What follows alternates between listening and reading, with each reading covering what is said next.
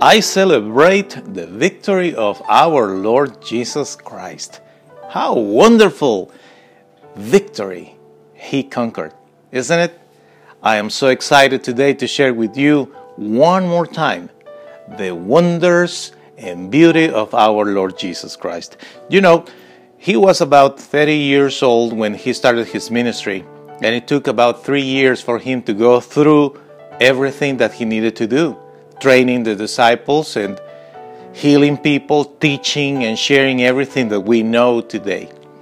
In fact, some of his disciples were available there in order to keep records of everything that he was doing. But the time came when he needed to be the Lamb of God, and he did.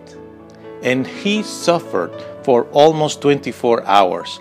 He was beaten and he paid a high price for your salvation, for my salvation, for our redemption. But the good thing about that pain, the good thing about that suffering, the good thing about that torture is that at the end, he resurrected. He conquered the grave. He is victorious. We find in the chapter 28 of Matthew that he showed up in front of the disciples. And the first thing that he says to them was, Greetings. They were amazed when they saw the Lord Jesus. But the question for you today is this Are you amazed with his victory? I know you are concerned for his sufferings, especially in these days, right? When we talk about the sufferings of our Lord. But the question is this Are you amazed with his victory? Because the problem that we have is that we are just putting emphasis in the sufferings. We put the emphasis in all the torture and the punishment that he paid in order to save us. But what about the victory?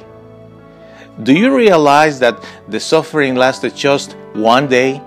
The rest of his life, he was smiling all the time. He was sharing, he was loving, he was victorious from day one. And when he resurrected from death, he showed that he is who he said he was the King of Kings, Lord of Lords. So instead of being sorry yourself because of the pain that he went through. Not that we don't feel bad about it, but instead of feeling sorry for that pain, you should be joyful today, thinking of the victory that he got for himself. Our King is victorious. Do you see that? He is not dead, and he is not beaten right now. He is victorious. He is in control. He is the King of the universe and He keeps being almighty, and that is our Lord. You have to understand that the victory of our Lord Jesus represents your own victory. Your victory over sin, your victory over death, your victory over illness, your victory over evil, your victory over everything that is dark because He is the light, He is victorious, He conquered the grave, He gave you also the victory. Are you having a, a life with a victorious attitude or as a loser? This is the bottom line. You must decide in which team you are going to be part of it. The team of the darkness and losers or the team of the light and winners. I already made my decision, and I know you want to make the same decision to be in this, the good side, the side of the winners, where victorious people are.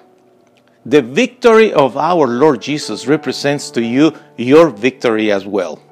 It doesn't matter how the situation is in your life, you just know that you are on His side that He is with you, and if He won, you already won.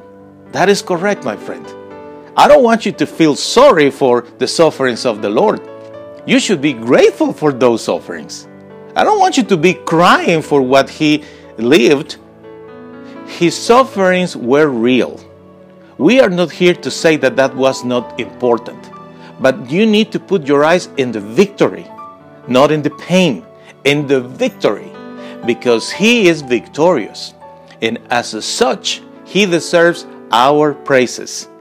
So today, we need to be praising the Lord and giving thanks for His victory.